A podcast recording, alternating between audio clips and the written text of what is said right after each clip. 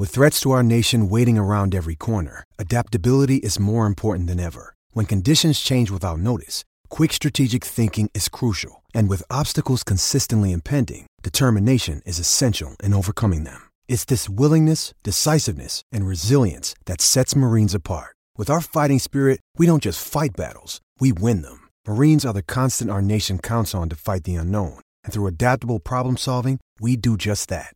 Learn more at marines.com. Welcome to the final McCovey Chroncast of, mm, let's say, the regular season, because we're going to have some for the playoffs. And it's Brian Murphy, and I'm joined by Sammy Higgins. Sammy, thanks for staying on. Yeah, no problem. Doug yeah. is gone. So he abandoned us. Yes. Uh, and he's missing out because this is the nicest Chroncast of all. Chroncast numero 69. Nice. yes. Uh, which I'm conflicted. I want to keep just doing that, but I also feel like this one could be called the Cain Cast. Oh. The, the, yeah, the Matt Cain cast? Yeah, uh, because that's really the only worthwhile thing to talk about Giants wise is that Matt Cain is no longer a Giant as of right now, as you're listening to this, as we record this. Um, technically, I guess would be the end of the World Series, right? That's when all the contracts lapse. Okay, so never mind. Uh, but maybe you're listening to this right at 12:01 after the World Series ends. Uh, so, in which case, Matt, case, Matt Cain is no longer a giant. It was all very sad. It was all somewhat sudden in the, in the week that it was announced, um, but not sudden in certain terms. I mean, he's not been a major league pitcher, good one for almost five years or for five years. Uh, it's it's not surprising. It just uh, he hadn't pitched in a month uh, and then he decided, or then he's just like, "Hey, I'm I'm done. I've made a lot of money in my career, and it's time to wrap it up." And here's the part that's floored me the most, Sammy. He's uh-huh. he just turned 33 years old. Yes, uh, two days ago. yeah, he's uh, not even. I think he's about a half year older than me. he is legitimately three and a half years younger than me. oh, this is fun. This is fun stuff he has his major league career has lived and died um, uh, in in the span uh, of a significance. Basically, since I've lived in Los Angeles, his entire career was born and died.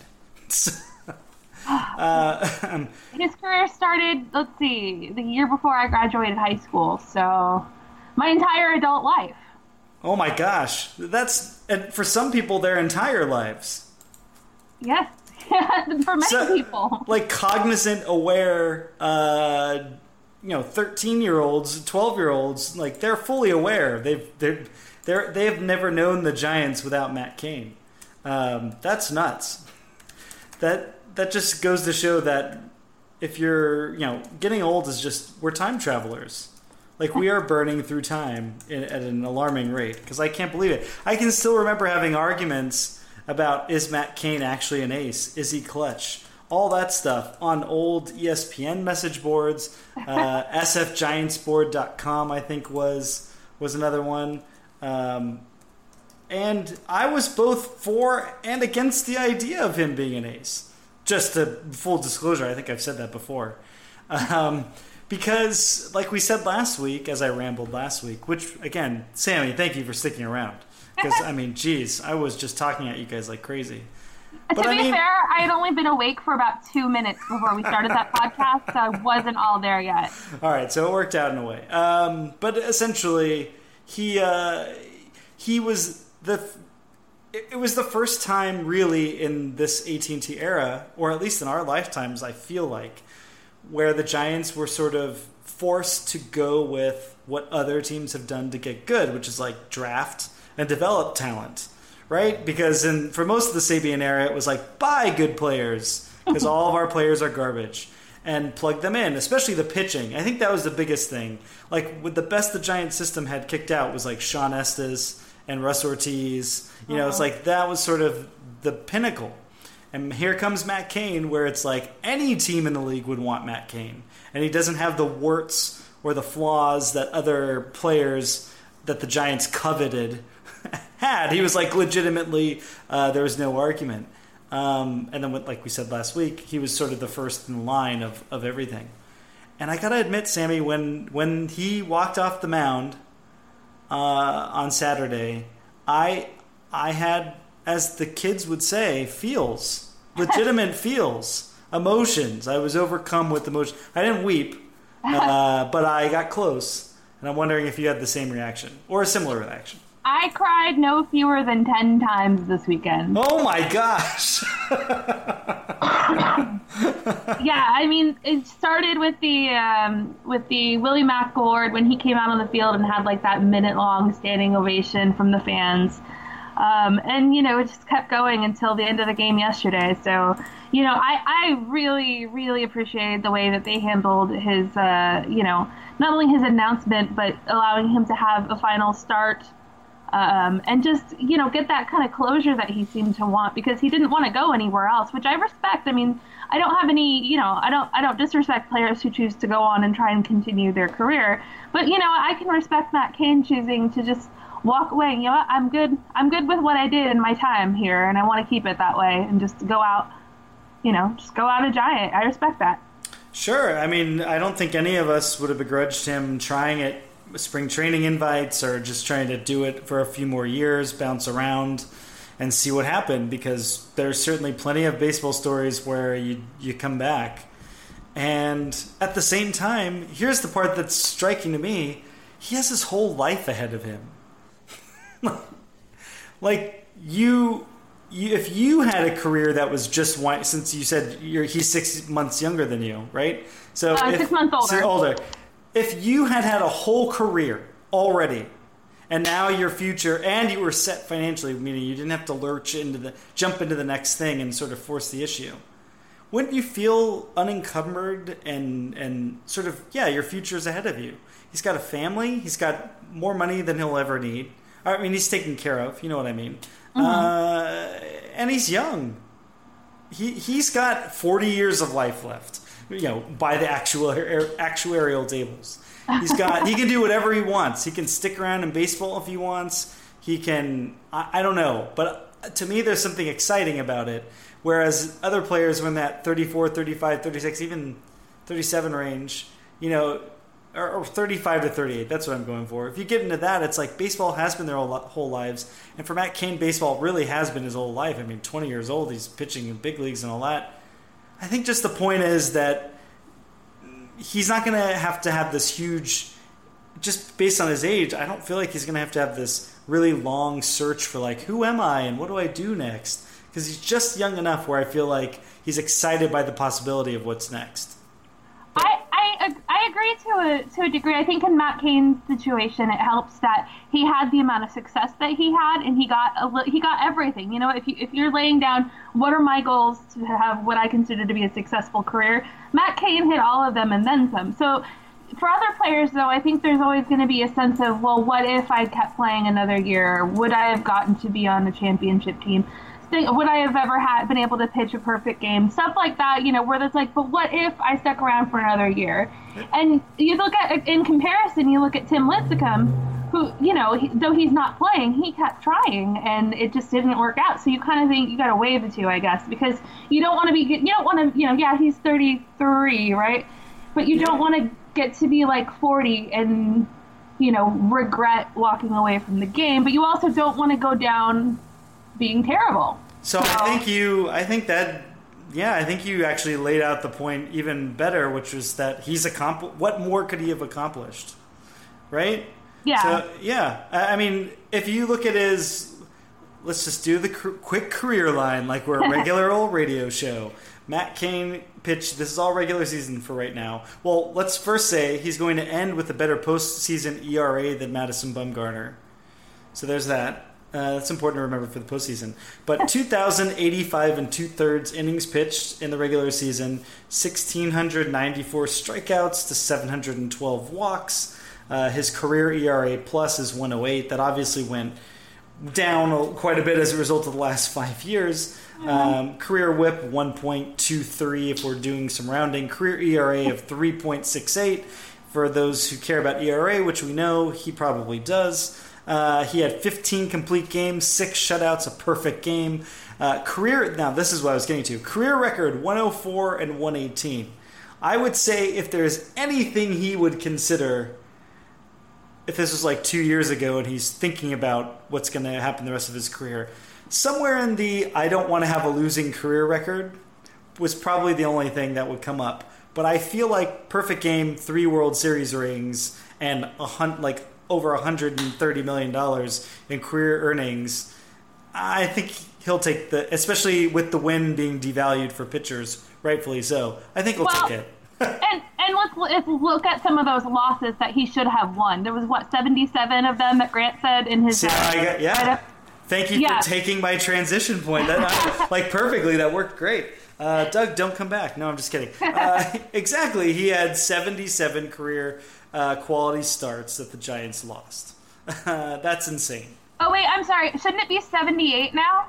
No, because he didn't pitch six innings. Oh, okay. I thought yeah, I that, thought it was five. It's uh, six, and I think even oh. in some metrics it, it's seven, but it's definitely at least six. Okay. Yeah. Because and, and it's just incredibly fitting, though, that he did get caned in his final outing. he still did get caned, which we can talk about now in in in, in a moment here. Uh, I was going to look at what baseball pers- uh, baseball reference looks at the quality stat. Yeah, three runs over six innings is usually okay. what it is. Yeah. Um, so that's generally what it is. In any case, you know, Matt Cain, the Giants, of course, uh, lost the game uh, that it was his final start, and he left after five innings uh, with a one nothing lead. As soon as the bullpen comes in, uh, gives up a home run uh, to Wil Myers, of course, because it's the Padres, and that's that's exactly how this goes. The season goes. Um, the the Padres are an interesting villain in the Giants' recent run of success. I would say. I would agree. I wrote a whole article about it. and I would say that ultimately, you know, Matt Cain pitched a really great last game.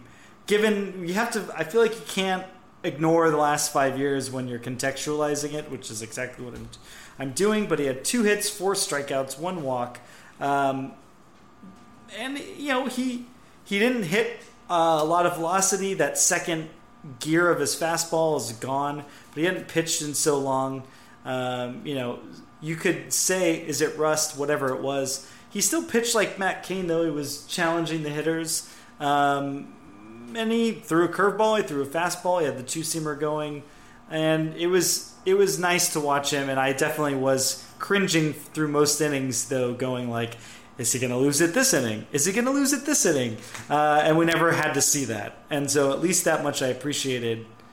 Um, and I didn't realize that he was out of gas when Bochy came to talk to him in the uh, in the fifth inning um, to basically say, "Can you get through this?" And I was so like so upset just ignoring the fact that it literally been a month since he pitched. Because I, I was just like why would you do this? Let him pitch until he can't pitch. And he couldn't he lied apparently according to Jon Miller the next day.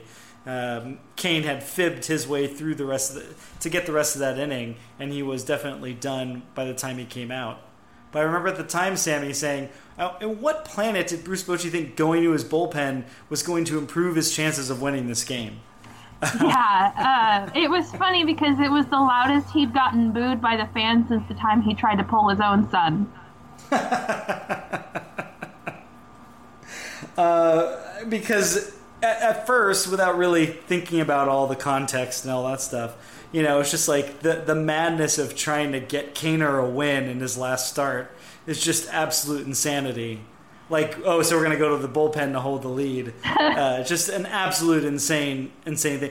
And it was just kind of a, you know, the Giants lost three to two, and it was kind of a crappy day. I mean, didn't Hunter Strickland pitch? Like, he just decided wasn't feeling great about. It. But at the same time, uh, the Giants did a nice job at the very last minute, sort of honoring Cain and, and doing all they could to sort of um, not the team, not the players, I not the players. I mean the organization and the fans, of course. The the only people who have carried, you know, the, the fan appreciation should be thanks for making us look not like a total disaster all season. That sh- the the front office should be grateful that the the Giants fans papered over the the pestering wounds that was the 25 man roster all year. Um, because they really did you know you're watching it on TV, you're hearing it on the radio, and you would have no way of knowing that this was a, a 700 loss franchise that's going nowhere for the next decade. You would have no way of knowing that, and it was just like it was Matt Cain. He's here, and they're enjoying the moment, and of course that's why I'm going to get the feels. Um, yeah. Any, go ahead. Oh, I just was. Uh, you'd mentioned Strickland, but it wasn't Strickland that blew it. It was uh, no, Sam Dyson again, twice right, in right, one week. Right. Yeah, yeah. No, Sam. This was the thing I was saying last week on the podcast, which I think I cut the whole section of like Sam Dyson has been okay with the Giants, but for literally half the season, he was the absolute worst pitcher in baseball. So I feel like that doesn't just go away. Yeah. uh, so good luck Bobby Evans for having two pretty much useless closers, perhaps for the next year.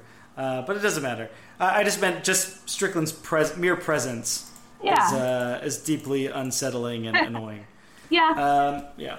Uh, uh, so Matt Cain, I, am sure in the next couple weeks, the rest of the podcast this season, he'll come up again, and we'll talk about him some more. Uh, I guess uh, real quick though, since what's your strongest Matt Cain memory that's not the perfect game? Oh man. I'm putting you on the spot. You are let putting me, me, on the spot. Uh, let me. I apologize, but I, I, feel like from the topic alone, you should have had some sense this was coming. I didn't.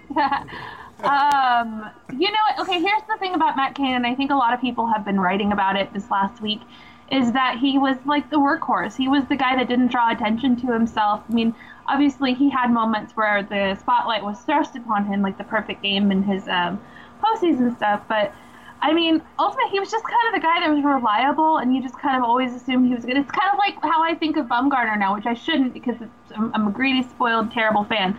But you just kind of expected him for the for the first part of his career that oh, it's Matt Cain, he's going to come out and he's going to have a good game, and that's just what it's going to be. So I think that I took Matt Cain for granted, really.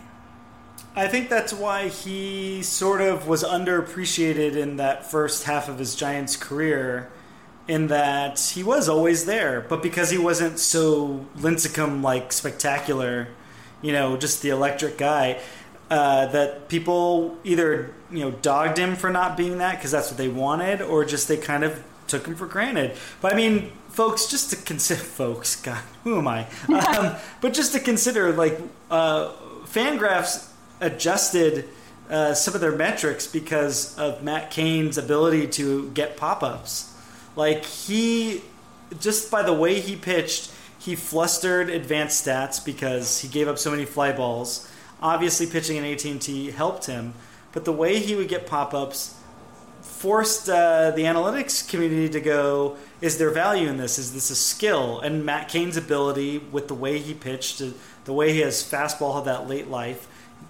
You know, he had a, a, a you know he did a lot of things that on just the numbers, you would go, this should not be a successful pitcher. And and he flustered them not because of it was all luck. He flustered them because that's what got him. That's what made him successful. Um, and I think that that is very Giants. That the Giants have always sort of done things in the atypical way. And so even in a situation where Matt Cain represents this is the typical way you build a franchise and a dynasty is through the draft and getting strong pitching and all that stuff. They still didn't do it in the typical way. Cain and Lincecum do not represent the, the standard one two punch that that all organizations crave, right? Every organization wants Randy Johnson, Curt Schilling. You know, right? That's yeah. they, they want power pitchers you know, they want Clayton Kershaw, Zack Greinke, boom, boom. And here's Matt Cain, who's not striking out a bunch of guys, he's getting a lot of pop ups, but he's still somehow getting it done. And then you've got Tim Lincecum, who's like five inches shorter than he should be. How is he doing this? Like, and he, sure, he certainly has the electric stuff and the strikeouts, but that delivery and blah, blah, blah, blah, blah. Yeah. So at least in that sense, that's very giantsy of doing things their own way. Um, and I would say the end of Matt Cain's career sort of coincides with the game passing the entire organization, the franchise by, because Matt Cain cannot get away now with pitching how he used to pitch, either because they've changed the ball or because every single hitter has somehow miraculously, simultaneously uh, changed their approaches and are equally successful across all teams in all leagues, all divisions, and all parks, which I don't buy. And so it's funny that it gets included in that article. Is why are the home run rates up? I think it's just simpler. It's the ball. Like it's it's the ball. Uh, so you know, and probably I would actually say probably climate change too.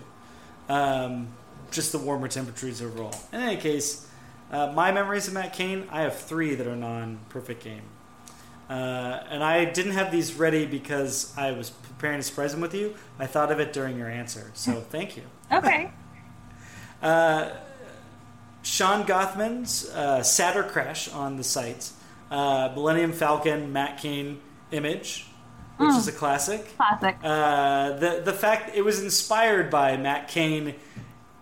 The, that whole thing it just fit him perfectly. Like Matt Cain as the Millennium Falcon, like isn't the whole part of the spirit of the Millennium Falcon is like it's a scoundrel who just barely gets away with it, and that is what it felt like watching Matt Cain pitch a lot. And it wasn't shaky. How's he going to get through this? And it wasn't like watching Russ Ortiz. Oh, he walked eight batters. How did he only give up two runs? it was just like, how is Matt Cain flustering these guys, getting all the pop ups and everything, and not striking everybody out? Um, and then I would say the picture of him as a rookie or very young in his career. Oh, no. It was when he was a rookie, where he's sitting by oh, himself. No. And everyone's swarming Barry Bonds. Uh, that's a pretty classic one. And then I always get reminded of this on the site when people are talking about Matt Cain memories, but it's a really good one because if my memory serves, and I think this is part of it, whether I'm correct or not, Matt Cain flummoxed by the Rockies for a long time, or especially pitching in Coors Field. And there was like a weekend, maybe it was a couple of weekends before the end of the regular season in 2010, where he went in there and he pitched an amazing game to shut down the Rockies and and and advance the Giants, like give the Giants, get them even closer to clinching a playoff spot. Um, and I just remember there, I think there were two games that season. I think he faced the Dodgers on Sunday Night Baseball. Maybe it wasn't 2010, but it was somewhere in that run. So Matt Cain sort of like um, uh, expelling what is it? Expelling the demons. That he had such a long career to develop sort of these blocks, these things to go up against, and then he overcame them in his career. Uh, he had a Sunday night game against the Dodgers, and I think there was some stat about him against the Dodgers or him on Sunday night against the Dodgers or something about that. And he never did well against them, and he did he did very well in a particular Sunday night game that was important for the Giants, or maybe it wasn't even important. So, but the point if is that I against the Dodgers, of course it was yeah, important. Yeah, but the, to me the point is that Matt Cain was he has a he had he has an arc of both a career and as a character and as a baseball player. You know what I mean? Uh, where he had obstacles that he overcame performance wise. He had villains that he would manage to get out, and he saw it through to the end. And you capped it off perfectly, Sammy. Like he accomplished everything. Um, well, and now that you've been talking, I thought of like a couple of other things that. Um, okay, so I didn't know. I don't know. We didn't have to stick to baseball, so. Matt Cain walking Bat Kid across the field is one of my favorite memories of all time. Great memory. And then I was thinking about, um, and, and Matt Cain was by no stretch of the imagination a great batter. However, I every single time he would hit, get an extra base hit, I was always shocked. So I, I think it was earlier this season. I was like, wait a second. So I, I searched my Twitter account, and back through the years, without without um, missing one, I was always every time he hit a double, it was Matt Cain hit a what? Over and over and over again. I was shocked every single time as though it wasn't something that he did fairly frequently. yeah, I mean that was he was sort of the the he was the Bumgarner type hitter before Bumgarner came. And I think Cain has that quote where he's like, as soon as I saw Bumgarner hit, I knew I was over. but I mean, he had seven home runs. You know, for a pitcher, uh, yeah. that's that's good. Yeah, that's a week for Madison Bumgarner. Uh, but I think that's another part about Matt Cain that's uh, underrated or unheralded was simply he had a sense of humor, and I don't think he took himself too seriously. Um, I I think he took the game just like his job just seriously enough, but he also seemed like one of the looser guys. And um, I don't know, has anyone ever said it? Uh, well, hold on, I'm stopping myself here. Have any teammates said a bad thing about Matt Cain? I don't think they have. I don't have. think so. I mean, David Wright has beef with him for sure, uh, because who knows if Matt Cain was the one that triggered the end of David Wright's career? It certainly seems that way. Um, I think there was one more hitter he has definite beef with, but uh, in any case, um, Matt Cain, the the horse, the bulldog, whatever you want to call him, um, just just impressive. And I will bridge no argument that he was merely average. uh, so thanks thanks for the memories. Uh, Yeah. definitely. Uh, the his final start was by the sloppy metric of game score was the second best start tied for second best start of the year Wait, what? which is uh, for him? for for him Oh, okay. for for the Giants who cares the Giants the Giants suck they're awful um, one thing uh, one other thing I want to point out because I want to mention the perfect game again is um, Gregor Blanco making that catch Oh my obviously was God. the thing and I, I that's all I think about when I think about the perfect game right now You know, I went But back it- and rewatched it um, sometime since he announced that he was retiring, and it was actually that was obviously like the craziest, most impressive part of it. But I think even on that last out, I think the I can't remember who was batting, but that play to, that throw to Belt, if he had been even just like a millisecond later on that, that would have been a base runner. it was Jason Castro Okay. Uh, I just remember that because of the Bay Area ties, I believe. Yeah. And the way he kind of awkwardly hit the ball. Um, and I, yeah, obviously, it was weird how the the degree of difficulty kind of grew exponentially as the game went on. Uh, so the plays were tougher. One thing, uh, because I watched that game at some point in the last few years, Cain had really great stuff in that game, which is kind of make it kind of makes sense um, because you know it was a perfect game. Right. But uh, he was on, and I would venture to guess that was probably the last amazing Matt Cain start of his career. I think his playoff games were all solid, normal Matt Cain starts, but I don't recall after that his stuff being quite as interesting or as electric as it was then. Well, when the bar's been set that high, you're never going to really Yeah. go above it. Sure. Um, who was the opposing pitcher in that game? Since you've watched it recently, it's funny. It's just a funny note. No, I didn't actually. You know, it's funny. I watched the the all 27 out, so I wasn't watching the Ah. whole game. But It was J.A. Happ. huh, I feel like I knew that. funny. Um, in any case, and, and the Giants just lit him up, which is funny Right. because in his subsequent returns facing basically the same Giants lineup, you know, it reflected how much his career has improved. He was he was very sharp, and the Giants could not hit him. So it was funny. Uh, Yeah. that's what this entire dynasty sort of feels like. The, the Giants got a lot of stuff in under the wire before the game changed on them like they were able to kind of do their last like do the best version of their atypical plans. We're only going to get contact hitters. No one hits for power. Nobody walks. Nobody wants these guys on their team even as bench bats bats but we want them to be the middle of the lineup guys. Like none of our pitchers throw above 90 miles an hour. They don't strike any like you know, it's going to be some pitching and, and mostly defense and a lot of contact to put the ball in play. And it seems like that plan that the Giants developed post Bonds, like it, they worked it to perfection. They got lucky in a couple of instances to really push it up to the maximum, and then you know they then they got out. I mean, they got forced out. But it, it, this turn has happened so quickly that's that's the only way I can rationalize it or intellectually understand what the hell happened. Yeah. Uh, Andrew Baggarly uh, tweets um, some recognition for Gorkys Hernandez in a season when 525 players hit a record 6,105 home runs. He's the runaway winner of the Kipe Award, which means Gorkys Hernandez had the most at bats without a home run this year in a year when a record number of players and a record number of home runs were hit. Or a record number of players hit a record num- number of home runs. Gorkys Hernandez in 310 at bats, zero home runs.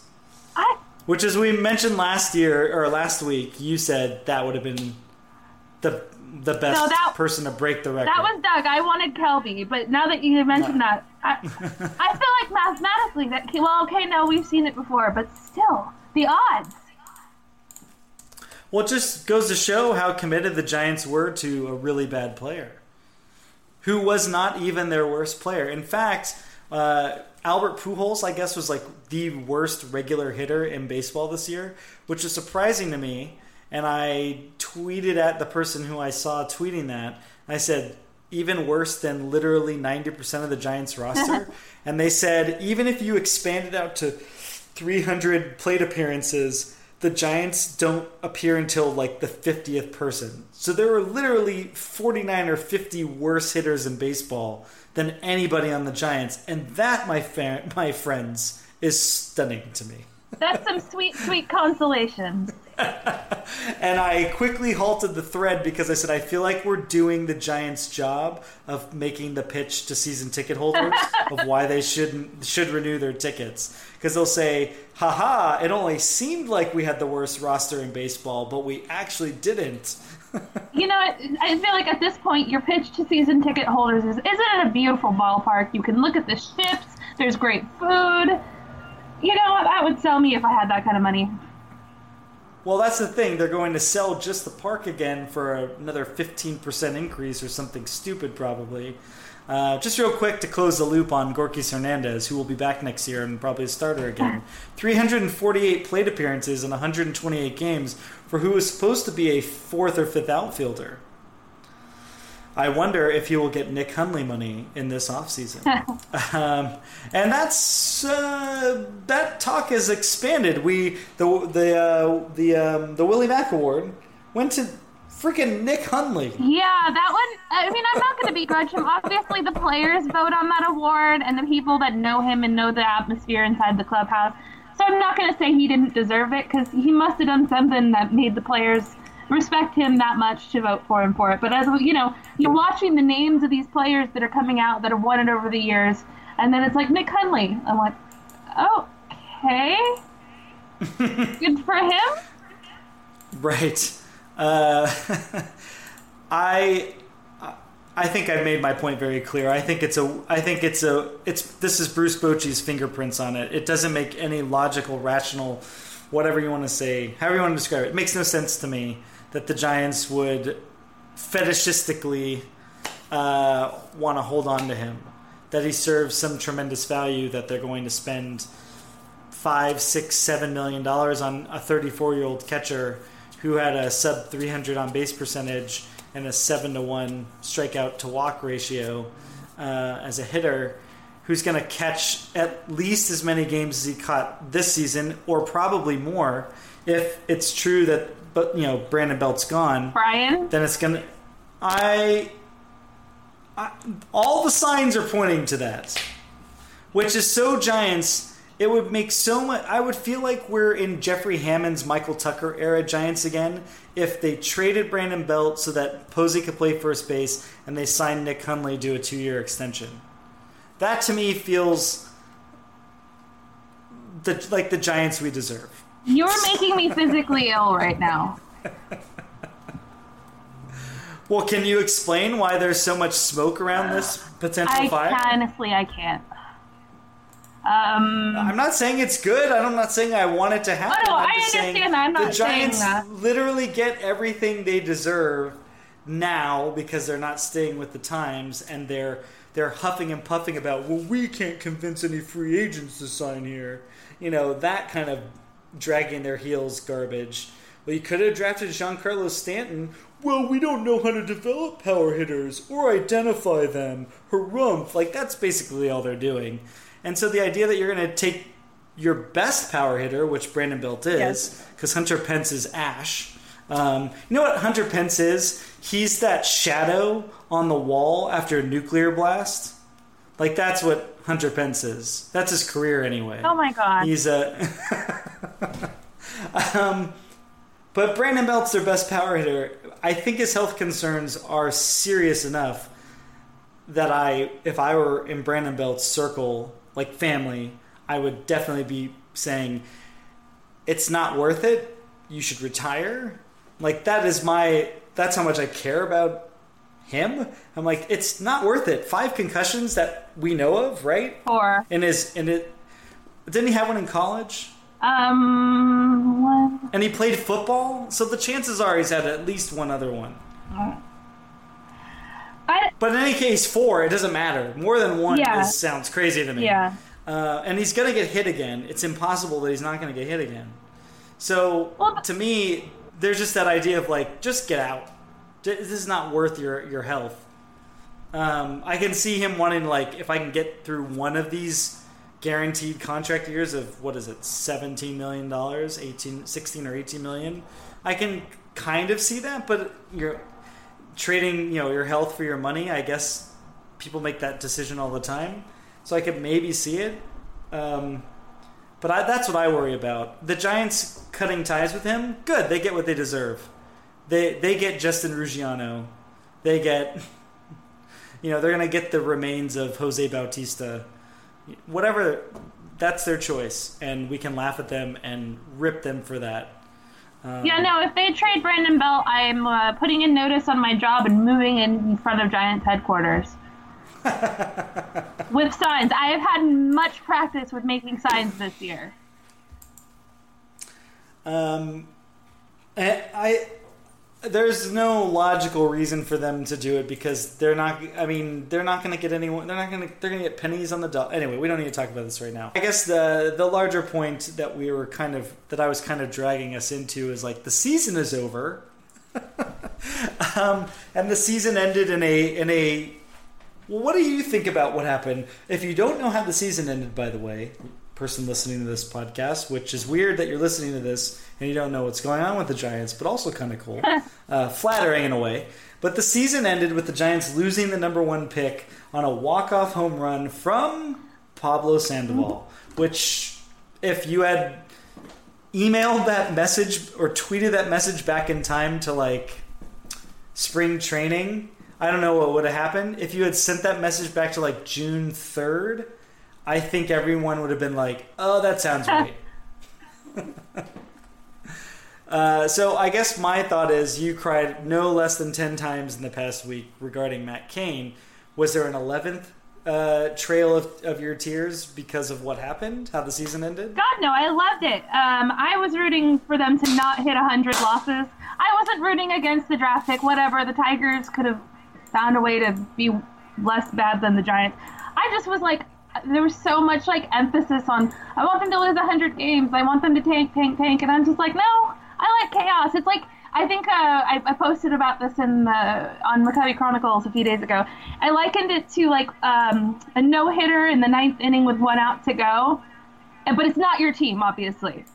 But just kind of there's a little bit of you you want them to get it, and then there's a little bit of you that's like rooting for chaos. It's like no, I want to see them lose it on the last batter. That's kind of where I I wanted the Giants to get to 99 wins or 99 losses. Sorry, oh my God, 99 wins. Um, I just just because you know it's like obviously everyone enjoys different parts of the game, and that was something that I was looking forward to because just then new people would be like you know, mad about it. And it's like, really, what's the difference between 98 losses, 99 losses, and 100 losses if you throw out the draft pick issue?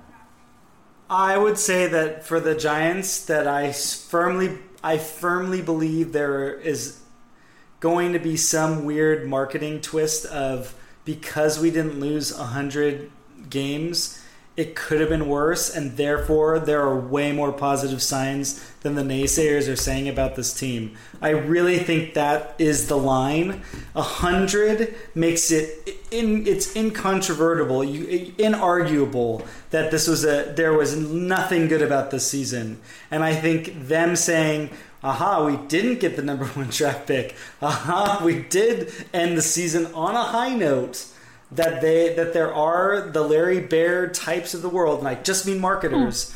who are going to like perversely twist that into something and then the giants as a mindset are going to say see we don't need to overhaul we just need to put some like makeup over the the pimples. I could see that I for really, an 80 something yeah. loss team but i don't there's not that big of a difference between 98 and 100 losses. You're still terrible. You're still bottom of the national league west below the padres. That's bad enough. That's pretty clearly 40, bad. 40 games back. Yeah they, they lost the division by 40 games but I would still say they would say that they would go, well, we avoided losing 100 losses. So, in that sense, we were successful in something. And then they go back and say our record over the last whatever was better. So, there are positive signs. We played some good teams down the stretch. You know, the Padres weren't calling it in, and neither were we. They played us tough all year, and we played them tough. I really think that is how this gross it's the same guys. They're fighting for their their their legacies, their jobs. Because three more years of this, and they're they're out of baseball for good. Um, this is the last stop for a lot of people. I, I feel like that's worth an article that I'm going to have to do some research on. But how many players have played their final game with the Giants in the last 20 years? It feels like it's a very high number. Well, and if you just look at spring training this year, the amount of like older veterans that were invited just to just to get an invite to spring training to see if maybe they could give it one more go. And I remember thinking at the time that seems a little weird because it was mm-hmm. just like veteran city over there. But you know, but it also kind yeah. of seemed like a lot of the guys were just there to have fun, and then if they got a job, they got a job. But you know, not the yeah. best outlook when forming your team. Right. So the Giants from August through October, uh, you know, first day of October, Giants were 24 and 31, which is a higher winning percentage than they had for the rest of, from the, for the rest of the season. So I would say they would say that they were positive that there were positive signs through the second half of the season, despite what the record would show. And these are the things that the Giants have done in my life that drive me crazy because I liked what Brian Sabean said about a month ago, where he was like, "It's all terrible. If you light me on fire, you'll be doing me a favor." I don't want to watch my garbage team play. That's why I'm scouting in the Cape Cod League. He said that in that article. Did you? Did you? I'm pretty sure you're taking some liberty with that statement. But he said, I don't want to watch our major league team. They're unwatchable right now, so I'd rather like come out to the Cape Cod and watch these games. That is a paraphrase without hyperbole. But that was the like he was just very blunt. Like they suck. I don't want to be around them. I mean, and I, I don't. I go ahead. I still don't think that there's anything that they can do to put a spin on how bad the season is and make anyone look optimistic. I mean, I'm going to give them the benefit of the doubt. Aren't they doing a press conference tomorrow? Um, I'm willing to see what they do and how they react and what they do to try and adjust. And if they don't do anything, well, then, you know, I'm with you. But for now, it's just, you can't spin 98 games into being better than 100. They're practically the same number. But they're not exactly. And that's the wiggle room. That's the little crack that the marketing people are going to find. That the because they have to be positive at all times. Because remember, I mean, the investors don't watch every game, so they have to spread the same message to they have to spread the same message across both parties. They have to pretend that talking to the fans is like talking to the investors, or what they say to the investors is what they're going to wind up saying to the fans, just because it's easier to have one message. Because um, not all the message, like not all the investors, it's a 25 person group. They're not following every day. They don't care. You know, they don't care what happens most of them probably. I'm guessing. Yes, I'm making a lot of assumptions, but I think it's safe. I think it's safe to say if you're passively earning millions of dollars in dividends a year, it's you're not following the team every day.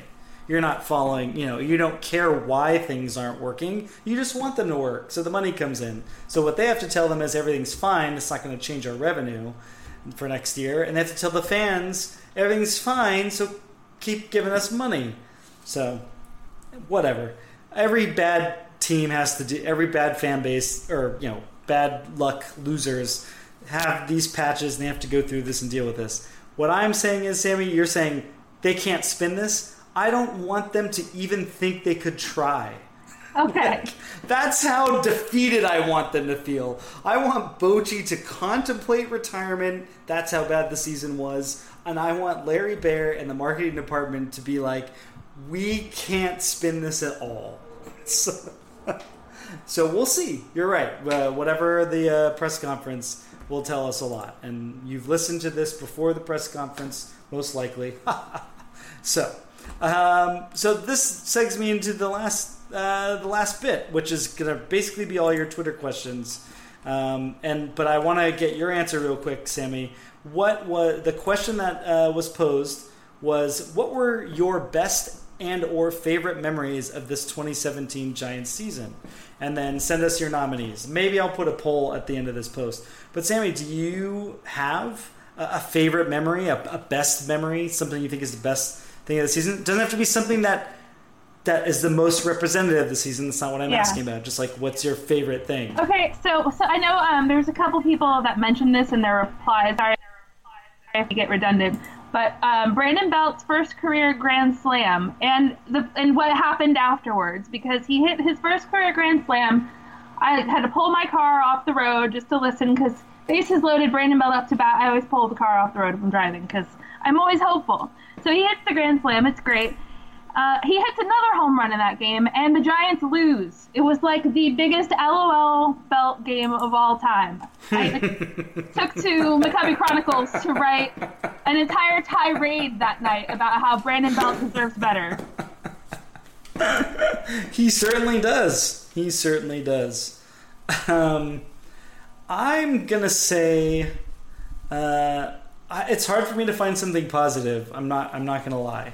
Um, it's really going to be hard for me to find something positive because I would say that my strong, the best, the, for me, the best is really just the strongest memory I have is really how much of a heel Hunter Strickland was to me this season. Oh my and, god! And I don't know if he, to me, his nuclear immaturity and selfishness really just salted the whole earth of the season to me. Can we just blame it on him? Because that was what May. That was early enough for him to have been the reason the Giants sucked all year. I I mean, the the Bumgarner thing is. This is a hard thing because I don't want to get on guys. I, I would say risking your safety to blow off some steam and then you get hurt. Obviously, basically, if Bumgarner hadn't gotten hurt, we wouldn't be saying he's selfish. But I think because of what happened and all that stuff, it's not unreasonable to say that if he had been a little more cognizant or considerate, things might have gone differently. We can definitely say with Hunter Strickland, if that weak, insecure piece of garbage hadn't been selfish, because he legitimately was, tangibly, proof, the definition of selfish, things might have gone differently. He literally ended someone's career. Yeah. That's an important trait he sucked when it really counted, and I'm not even going to look at the leverage stats. I'm going to go off of the old baseball term of well, when I saw him, he sucked because he certainly did. He's a, he's uh, when Bryce Harper got hurt, he said, "Oh, that's tough," you know, and you knew he was loving it inside because he's a he's a piece of garbage.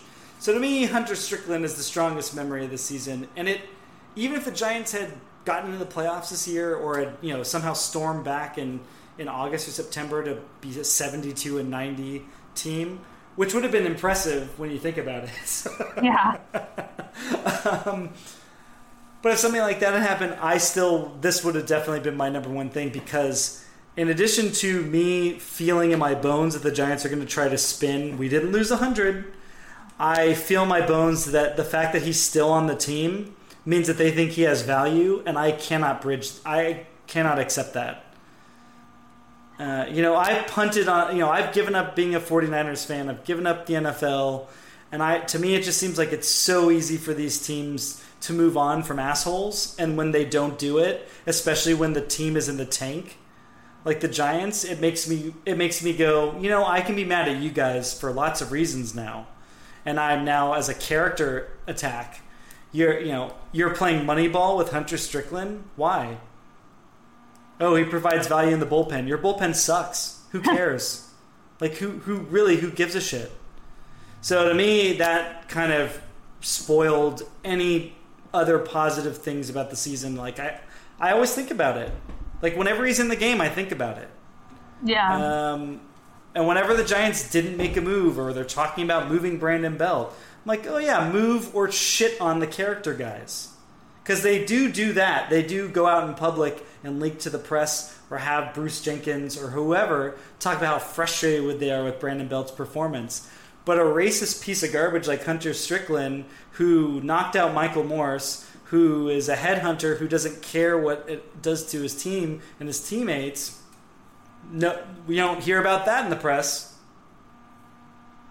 Yeah. I hate his sweaty curly hair. I hate his stupid face. Uh, if he wants to come and beat the shit out of me, he's welcome to do that. But uh, I'm going to get in a few insults that are going to hurt him before he kills me.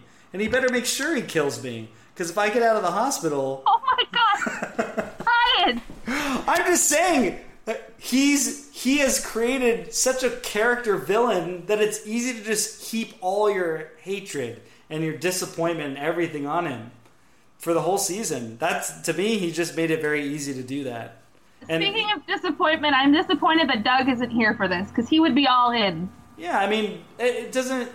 So here's what I'm saying: blame 2017 not just the Giants season, the calendar year 2017 on That's Hunter Strickland. Yeah, blame it on him. Ow. That's that's a, that's a lot. Yeah. Um. Yeah. No. I I do feel I'm trying to figure out a way to come down from that. we can get into all these positive memories that everyone has.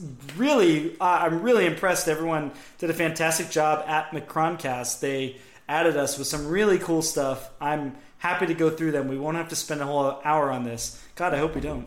But, but you know, we can go through this really quickly if you want. We can switch off. Are you looking at the page right now? I can be within okay, a minute. Well, that's fine. Um, but we'll go through them real quick. So, uh, whenever you're ready, you can start jumping in with them. But uh, let me find the button. See, I gotta really go through these and find them. So thank you for uh, responding to the question with some really good stuff here. Um, so Joanne, who who's been a host on this at Ripple in Time, 17, Buster's 17th inning walk off, Ty's complete game shutout, bums two homers on opening day, Belts grand slam, which Sammy mentioned. Those are all great. Buster's 17th inning walk off had that that very uh, demonstrative I'm exhausted. I'm just glad this is over. Was that when he threw his hands to the sky? Yes, yes. That's my phone screensaver to this day. Uh, Bumgarner's two homers on opening day to me are completely steamrolled by everything else that happened in that game. Just to be. that was that should have been like kind of our um, our. No, that was our canary in the coal mine. No, that was, was, definitely it was for sure the canary in the coal mine. Uh, Belt's Grand Slam, like you mentioned, I mean, that was the perfect Brandon Belt moment, as you said. I mean, that was that was great. So in that sense, it's it, it is funny. Like to me, I thought the Giants because when they signed into the contract, you're like you know what, we like Belt's quirks, we like his foibles, and we like that he's both a leader in terms of how he hits and a punchline. But I guess players don't like having a punchline in the in the clubhouse. Well, I think there's a difference when you're talking about a punchline. There's like a punchline where we kind of laugh at Brandon Belt's bad luck, but not laughing at him. Yeah. Laughing at the bad luck, and then yeah. there's the other side where people who are absolutely like the joke is they think Brandon Belt is the joke, and I'm like, yeah. that's not funny. The other kind is funny. Well, I would say that the Hunter Stricklands of the clubhouse probably think of him as a joke because oh. they are an idiot. All right. Uh, at LB37, uh, says Aaron Hill and Nunez in left field experiment. That is a great memory.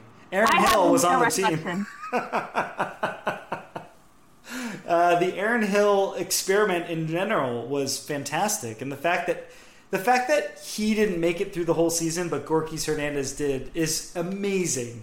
And I think it's all boil. It all boils down to Gorkys Hernandez was literally the only player who could play the outfield and catch the ball. Sometimes. yes, uh, more, more often yes, than yes. I'm pretty sure Denard Span and Hunter Pence did not catch any fly balls all season. Everything they caught, all the things they caught, bounced in front of them or to their right or left. Um, LB37 follows up with also Buster stealing home. Didn't get credit for almost a week. They have no respect for Buster Posey. that was definitely a game I did not see. I he remember. Did not yes, steal but he did not steal. Base yes. So much as he moonwalked down the base, like just sauntering slowly, and just kind of casually took home. Now, where does that slot in on Buster Posey base running history? His stolen base, not stolen base in the playoffs, or a stolen base in the playoffs. Um, getting pulled for Eli Whiteside. uh, or, or so out of those three, those are the three that immediately come to mind for me. If there's one I'm missing, I'm sorry. I saw him score from first this season, so that was pretty impressive too. Wait, when did that happen? Maybe it wasn't the season, but I swear it might have been like he was. I'm gonna have to put some research into that, but I swear he he scored from first base, and I was shocked. Okay, where but, uh, where then would the moonwalking home still in your top four? Where would that go?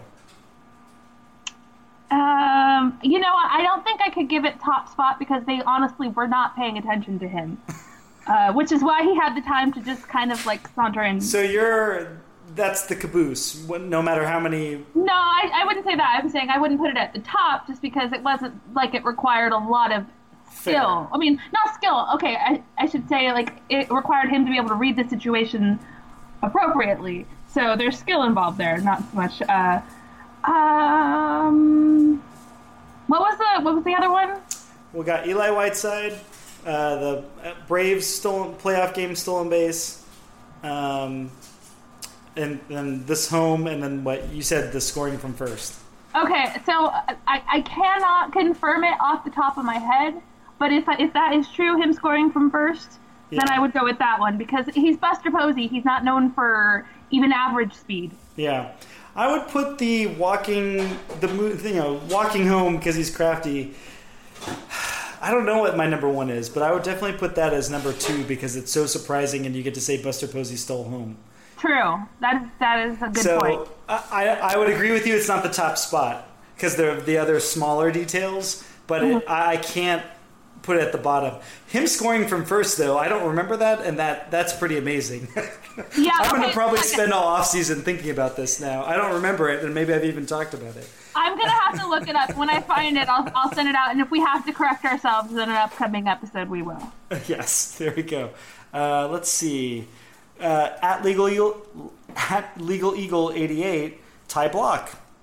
Uh, I think that's I think it's a great one. I, I think Ty Blach Ty, excuse me, Ty Blach had a solid season. He had the season that I expected he'd have, and I, which is why I was so upset in the season when he was not penciled in in the rotation.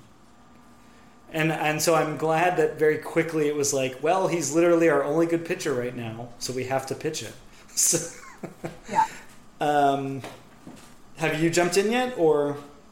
Oh yeah. Um, I got uh, Grant Brisbee at Mc, uh, McCovey Chronicle. oh, Grant. Yeah. Oh, yeah, we've heard of him. Yeah, sure. Yeah, somewhat. Uh, he says Michael Morse's home run might be the best moment of the season, which I don't remember that happening, but okay. Oh, I remember that. Um, and then yeah. Ty Blach shutout. So you know we got more on tie. The Ty Blach shutout is is an interesting thing because I feel like that gave that was the last time the Giants fan base had a shot of hope. Yeah. Oh, am I remember? Okay, so Michael Morse's home run was that a game winner? I feel like that was no, a game winner. it was a oh. game tire against okay. the against the Dodgers. Okay. Um, and it was um, and they, the Giants won the game, uh, but that was the game where I think it was against Jansen. It was in the eighth inning, mm-hmm. and uh, it was a pinch hit home run and it was sort of like, yeah, Morse is back, baby. and it, and uh, the Giants were seven and fourteen, so you know was, that was like one of the first jolts of the season uh, where that happened. Was it Jansen? I want to make sure it's Jansen. No, it was it was Pedro Baez. I, I apologize to Kenley Jansen. Yeah. But uh, it was uh, it and it was it was he ran around the bases like a goofball and all that stuff. And you know, anytime you hit a home run against the Do- the Dodgers, you already elevate there. Um, yeah. Uh, that that was a great one. Those are both great memories. Uh, when you have, which again, now I'm thinking about Hunter Strickland though. so. Well, anyway. to take your mind off of Hunter Strickland, the next two, um, one is from Kevin Scudero, and the other is from Leland Bailey. Um, they're they both about the 2 a.m. Giants game, the one with all the rain delays and the oh lightning. Oh my. And the tarp on and off the field. How much of that game did you watch? I watched from the beginning to the very end. Faithful. Rain delay and all. Faithful. That is not a game you'll ever see again in our lifetime. I don't remember no. all of because it was very late, but I stayed to the bitter end. Actually, less than bitter end because they won, but it didn't feel like anyone won that night. No, nobody won that night. um, let's see. Uh, Michael Clair. Michael uh, Clair writes for MLB uh, Cut 4, and he's a friend of mine, and he's a cool guy. He's a huge Pirates fan, though. So I'm bringing this up because he came up with what I think were two great memories. He goes, Pablo in his San Jose Giants Christmas and July uniform and hanging out with the family he lived with back in the minors. And then he follows that up with, no, no, no, wait. Johnny Cueto making Hunter Pence slow down his home run trot. How did I forget about that one? It just happened. So, uh, Michael Clair, Grant, by the way, those are two fantastic memories. I still think Michael Clair gets the steal here. It is the MVP of the memories in this huge long thread if you check our Twitter feed. But those are great memories. Uh, the hunt, the Johnny Cueto. I, I, would say that the Johnny Cueto thing was the last fun thing that happened this season, which was recent. So it's not like the Giants went a long time without something fun happening. I would say that Johnny Cueto was the most like if this was a TV show, he was the funniest character all season long. He has been for two seasons. Oh, for sure. Yeah, because we sure. don't have anybody left with that kind of personality flair. Uh, that that wacky game in Arizona, uh, where he's getting all those hits and uh, or pitching. Yeah. Anyway, uh, Pablo Sandoval coming back is a very strange part of this season. Uh, very strange. The fact that he ends the season on a walk off. Anyway. Well, no, okay. You said that the Cueto thing was lost fun memory. For those that weren't, you know, didn't really care so much about the draft pick, you know, or what, uh, you know, weren't paying that much attention to that side of it. I think that was a really fun moment for a lot of people to see Pablo Sandoval come back. They win the last game of the season on a walk-off home run. You know, that's a, in normal people, that's a feel-good moment.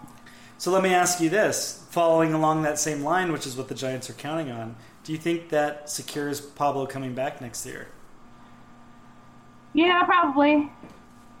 So it's that mentality that you're tapping into and acknowledging begrudgingly that I'm like, that's the same mindset that's going to push this narrative that everything's fine.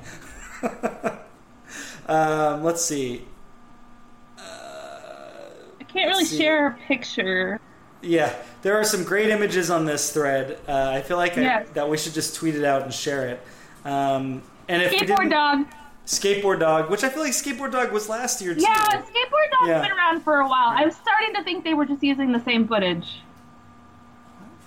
Yeah, I think you might be right there. Um, we have more about the two o'clock game, and can we just give MVP of the season out to or MVPs out to Grant and Therese for doing their show at two forty in the morning that That's night? That's a great point. Uh, if you don't know what we're talking about, he has uh, Grant, our own Grant Brisbee and Therese Vignal is her name. She is a broadcaster. Grant is uh, obviously the mastermind of McCovey Chronicles. They are on a show on NBC Sports Bay Area called Giants Outsiders, and they somehow endure the internet to talk about the Giants after the game on select home games. And yeah, that one they I can't believe Peet's Cold Brew is their sponsor, so I know how he chemically stayed away.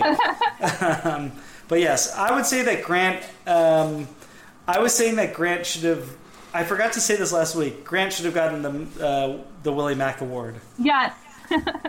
because he was the only thing that he was the only person who could filter the season to make it bearable. Filter and he was just everywhere Giants related in in the one of the worst seasons of his life uh, of the team that he's followed. Um, let's see. We've got um, Annie Are You Oakley, which is great, at uh, Will Wolf. And it was Samardzija's thir- 73 inning pitched in May through June with only three walks was super fun to watch. Yeah, you know, I feel like Samardzija was kind of sneaky good this season. I think he was actually legitimately good this season. Oh no, I just mean un- yeah. un- underrated. Oh, for sure. It's the the weird. It's a weird thing that he was talked about so much before and sort of immediately after the All Star break, and then not again the rest of the season. Not, I mean, partly because the season wasn't quite as sharp the rest of the way, but mainly he was the most consistent pitcher, really.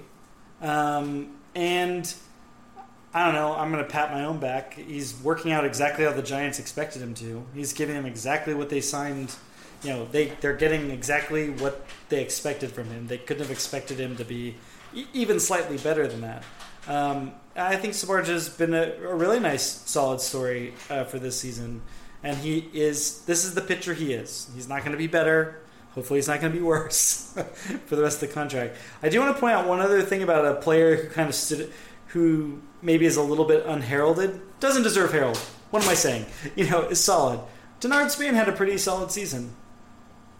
Which Yeah. to me, to me, he had an a season where it's like, ah, he was not great, but he wasn't so bad. It's like whatever. And certainly, I'm just talking about his offensive numbers because in no way Yeah. his defense. His defense got noticeably worse. I think he had fewer stolen bases this year than last year. Um, but I would say he's, um, you know, he worthy of in a heightened offensive environment. He did not embarrass himself. He kind of rose to the challenge. And it was Or, interesting. yeah. It, it felt okay, and this is just again the whole eye test thing. But um, when I was following it really closely, it seemed like he and Panik were like heating up at the same times and cooling off at the same times, which is great when they're on, you know, at the same time, because they're Yeah. you know one-two Yeah. punch there. They had that string of games where obviously Joe Panik had the 12 hits in the series and kind of, you know, took the took all the the focus. But Denard Span was kind of right behind him, so.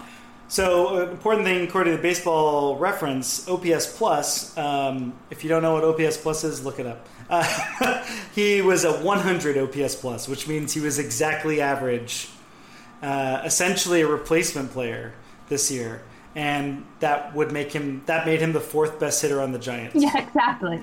Um, I will say Eduardo Nunez as a Giant had a 99 OPS plus, which we can basically say was 100, and Joe Panik was 104, which we can basically say was 100. So the Giants had three league average, you know, just exactly average with the rest of the league hitters, and then Buster Posey was 129 and Brandon Belt was 117.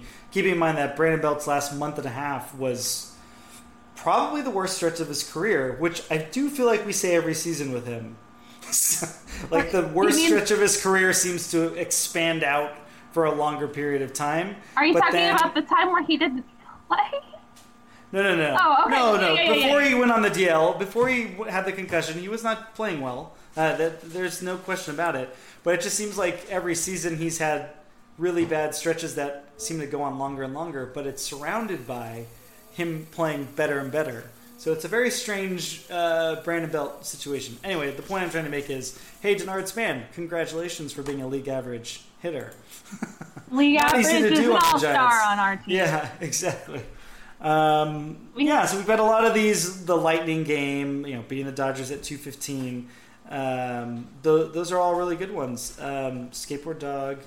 Let's see. There was um Some A's fans being stupid. Oh, we, we're forgetting the most important picture that we shouldn't have to describe too much, but the look on Clayton Kershaw's face when Buster Posey homered off of him. Where's that? Where is it? Where is it? Uh, that's from at Bethliness, which is a cool handle. Beth Dean at Bethliness, and it's just that famous Oh, picture of, of uh, Clayton Kershaw's clenched fist, screaming and you know just upset. It's funny because Posey- he almost looks like he's celebrating a strikeout. It's just in that moment. It could go either way.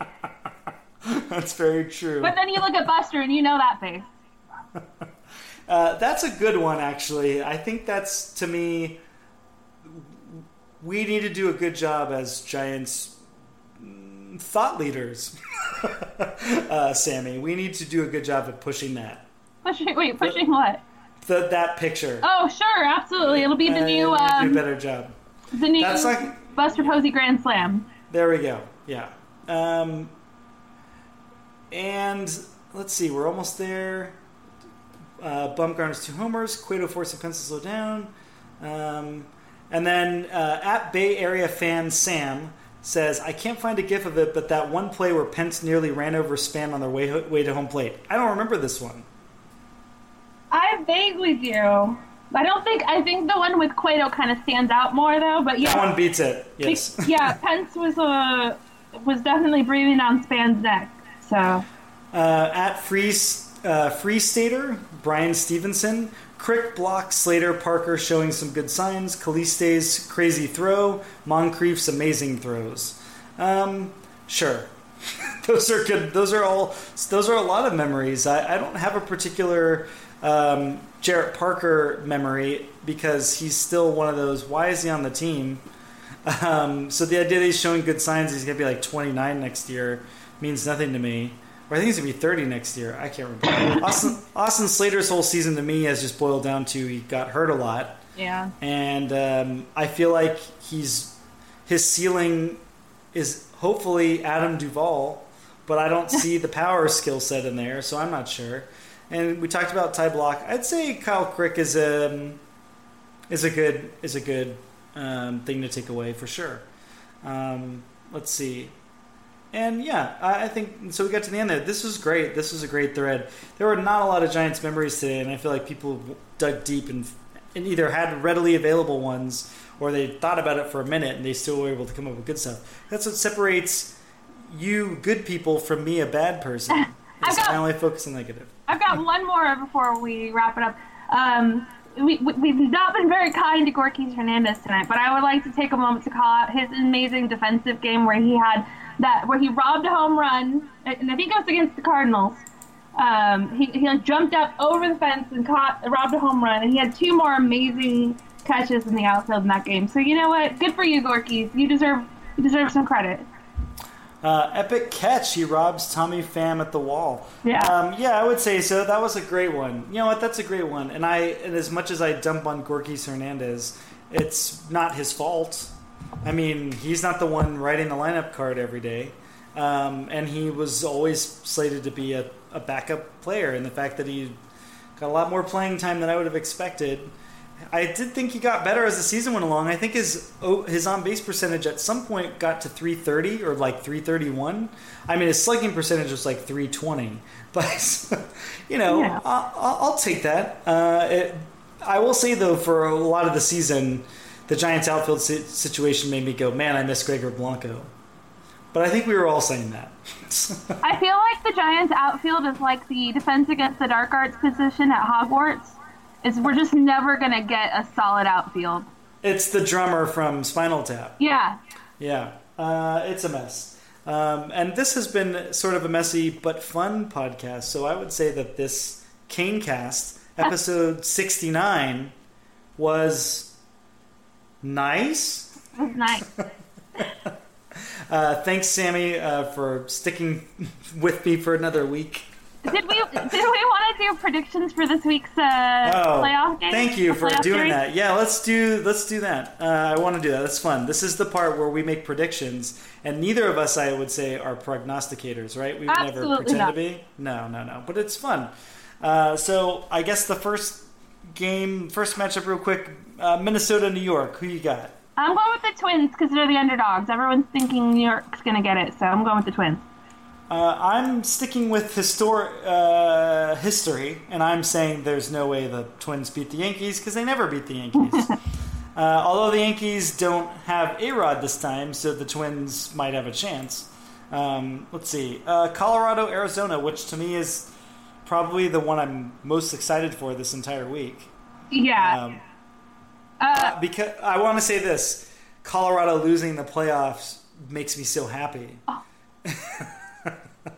and I like Zack Greinke enough that if he wins the game for his team that I don't really like, I'll be fine.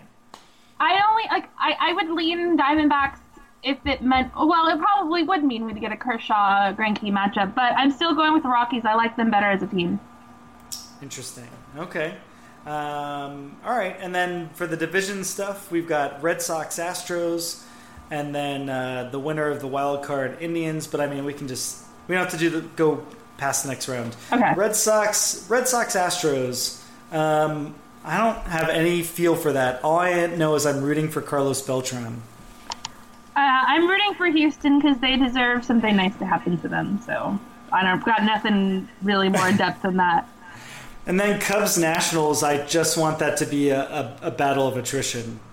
I am totally Team Nationals. That's my that's who I would like to go all the way. But you're going all you're going all in on Dusty. I'm going all in in this category. I'm going for the Nationals. I just don't like the Cubs. I got it. I got it behind them last season because it's a feel good story. Blah blah blah. But I don't want them to win. I want the Nationals. They they they haven't gotten out of the first round, have they? Maybe if I hadn't taken Nationals have never won a playoff series. That's okay, correct. yeah. Uh, I guess if I hadn't spent so much time uh, railing on Hunter Strickland, we could have spent more time talking about the playoffs. But yeah, the Cubs have quite the cast of unlikable characters for sure. Um, and I'm a Bryce Harper fan, so I should be for the Nationals. I'm a Dusty Baker fan, so I should be for the Nationals. I have no particularly strong feelings for Max Scherzer. I don't dislike him. There's a couple. They've got Doolittle, Doolittle. on the team. I I, I like him. Uh, I would Ryan if it was Ryan Zimmerman versus Carlos Beltran. I would like the two sort of veteran players trying to win a ring uh, in the World Series. So um, I don't know. We'll see. Uh, it seems like the Cubs are going to win that one pretty easily, though. So I'm, I'm going right. with the Cubs. All right. But I'm. But listen to me. I. I mean, the difference is I picked all the favorites, so Well- I didn't do anything special. And here's here's where we get to where I need to like cl- uh, clarify who I think is gonna win the next two, because after that I'm going for the jinx picks Okay. because I feel like if I didn't pick the Dodgers, that the Dodgers would win despite me, and I'm a very superstitious person, as are all baseball fans. So I've got honestly got the Dodgers going the whole way, just so it doesn't happen. I'm legitimately not sure about who would win in any scenario playing the Dodgers at the division series of the uh, of the LCS. I have no feel for how any of that would go. It's interesting that the Diamondbacks and the Rockies handled the Dodgers down the stretch, but I also think that it's just interesting as a footnote. Yeah. Because it kind of just resets in the playoffs. The Dodgers' failures in the playoffs are are also interesting, and I tend to give that some like I, I'm going to think about it more, right? Because it's present, it's the playoffs, so um, so I don't know. Uh, we'll see. I would say that Joe Maddon, Dusty Baker, Walt Weiss, and Torey Lovullo and Dave Roberts. I think they all have their issues, and that's why they play the game, right? Yeah. There is no there is no certainty. Um, Kyle Hendricks starting game one for the Cubs is weirding me out. How? Okay, so if we really want to, random thing, if we really want to go for the full weirdness, Twins win it all. Oh, for sure. Well, I would. Mm, eh, yeah, I would say that that's probably the most correct. Yeah, they're like an 84 win team. Yeah. I mean, the Twins facing off uh, against. If they beat the Yankees, I, I don't know. It's, that'd be weird that they beat the Indians. Sorry, I said that. I meant to say Cleveland. The Cleveland.